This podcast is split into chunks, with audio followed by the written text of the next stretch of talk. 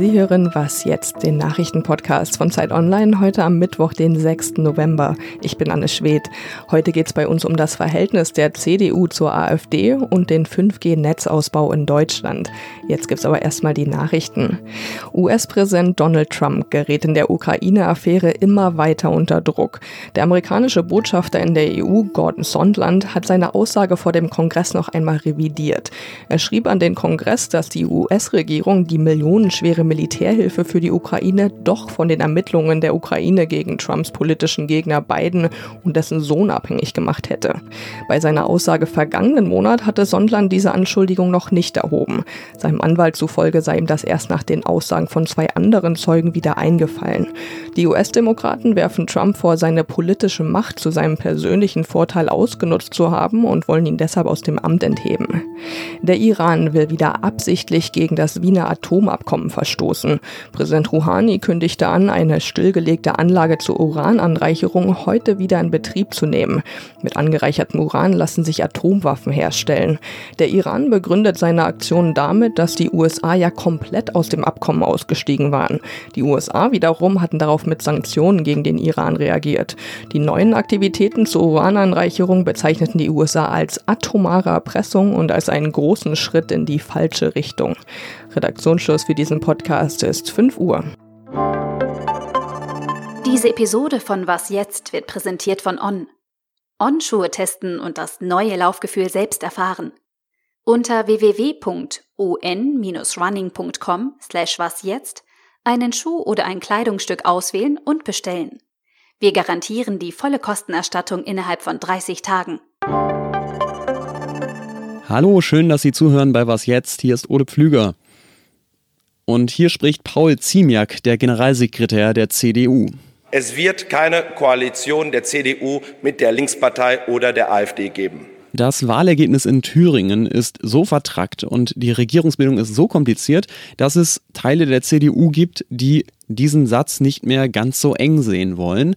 Letzte Woche hat es schon mächtig Wirbel gegeben, als der Landeschef Mike Moring angedeutet hat, dass er Gespräche mit Ministerpräsident Bodo Ramelow von der Linken suchen könnte. Und Jetzt werden Stimmen in der CDU wieder lauter, die meinen, man könnte doch auch mal mit der AfD reden.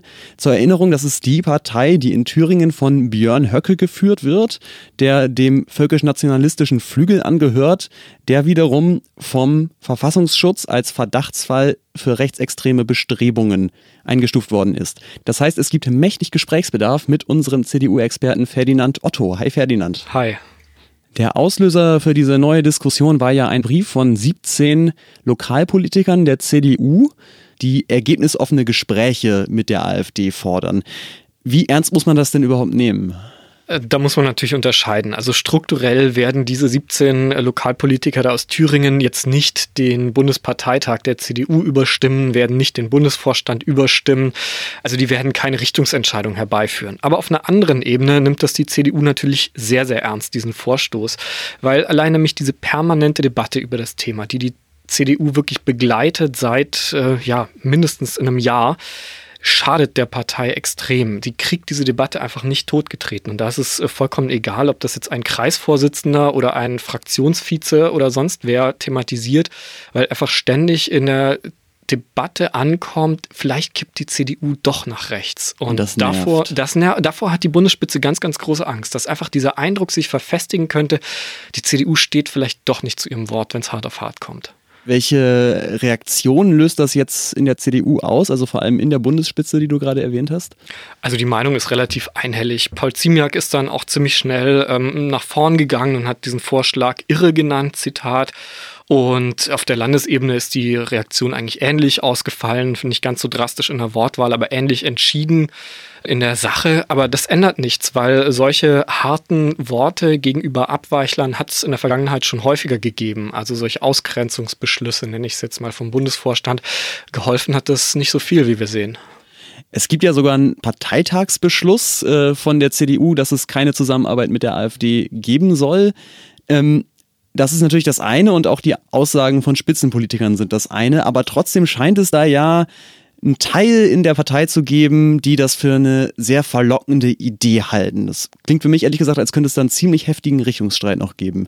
Ja, auf jeden Fall, den gibt es. Und ähm, der wird immer drängender. Je näher zum Beispiel die Wahlen rücken in Mecklenburg-Vorpommern oder in Sachsen-Anhalt oder je nachdem, wie sich die Koalition in Sachsen jetzt anlässt. Das hat halt auch damit zu tun, dass für die CDU die Alternativen so undankbar sind. Wenn man jetzt in Sachsen sieht, da sträubt sich ein konservativer Landesverband einfach dagegen,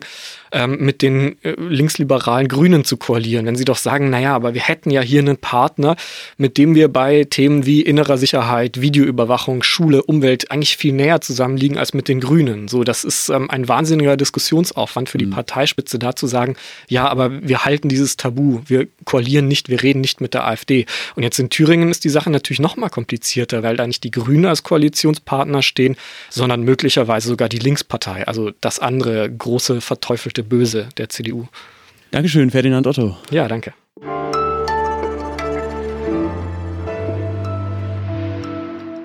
Und sonst so? Das britische Unterhaus hat seit dieser Woche einen neuen Parlamentspräsidenten und zwar von der Labour-Partei Lindsay Hoyle. Takes the chair of this house as speaker. As many as of our of that opinion say aye. To the contrary, no.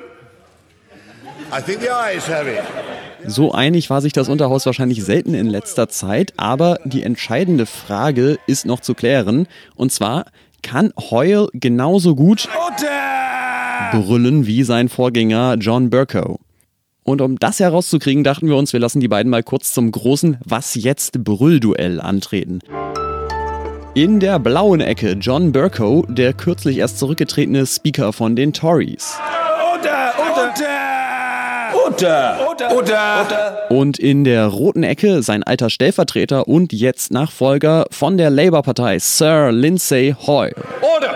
One second. Order! Order! Order! Und ich würde sagen, er ist ein würdiger Nachfolger.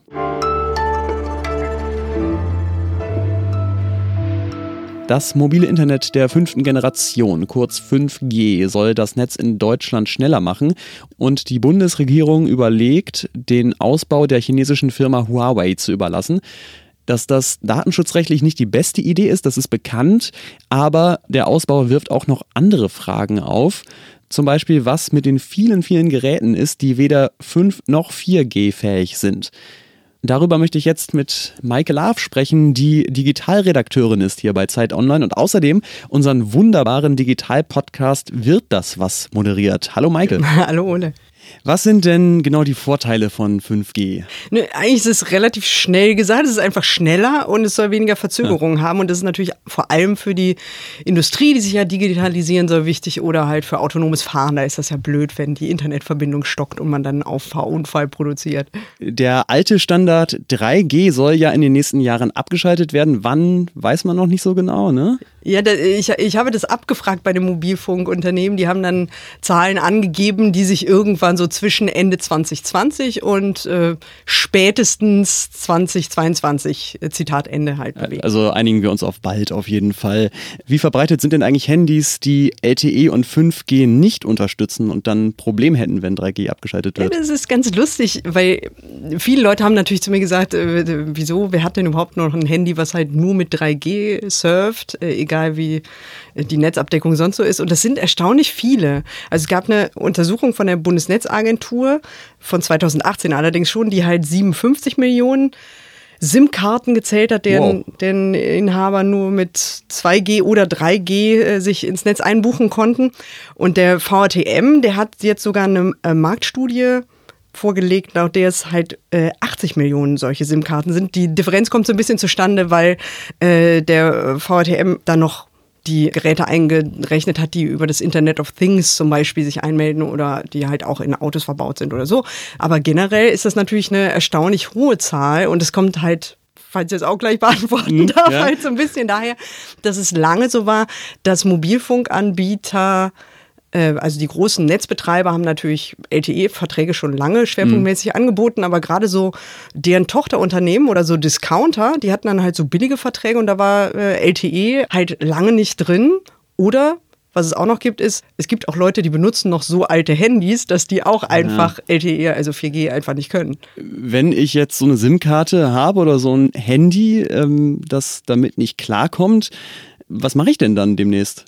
Wenn tatsächlich der Tag kommt, wo UMTS, also 3G, abgeschaltet sein wird, dann werden die Leute, die entsprechende Verträge oder entsprechende Handys haben, tatsächlich mit ziemlicher Kriechgeschwindigkeit durchs mobile Netz surfen. Also wer jemand schon mal dieses, dieses Edge-Symbol, also entweder E oder Edge mhm. halt irgendwie oben äh, auf seinem Handy halt gesehen hat als Verbindungsgeschwindigkeit, der weiß, dass sich dann eigentlich kaum noch eine Seite öffnet. Dann ist es eigentlich vorbei mit mobiler Internetnutzung, sage ich jetzt mal so ein bisschen vereinfacht. Ähm, Dauerzustand bei mir beim Bahnfahren. Ja, ja, genau. Wenn man in der Berliner U-Bahn unterwegs ist, dann kennt man das ganz gut. Ähm, dann geht eigentlich sozusagen nichts mehr. Das ist jetzt kein Grund, in Panik zu verfallen, weil ich denke mal, bevor das soweit ist, werden viele Anbieter natürlich den Kunden halt andere Verträge anbieten, die man dann ergreifen kann. Man kann den Anbieter wechseln, man kann sich ein neues Gerät äh, zulegen oder man entscheidet sich halt einfach, dass man das halt generell einfach nicht braucht. Ja, so ist das hier bei Was Jetzt. Da sagen wir Ihnen rechtzeitig Bescheid, wenn am Horizont technische Neuerungen drohen. Dankeschön, Michael Love. Sehr gern. Und das war's bei Was Jetzt an diesem Mittwoch. Morgen übernimmt meine Kollegin Rita Lauter und führt Sie durch die Nachrichten des Tages. Wir freuen uns natürlich wie immer über Mails an wasjetzt.zeit.de. Ich bin Ole Flüger und sage Tschüss, bis zum nächsten Mal. Der pinke Hintergrund ist, glaube ich, um Fotos zu machen hier. Ah, okay. Ja. Und wir wollen ihn jetzt eigentlich dauerhaft hier hängen hm. lassen. Das ist nicht ganz so grau, das Studio.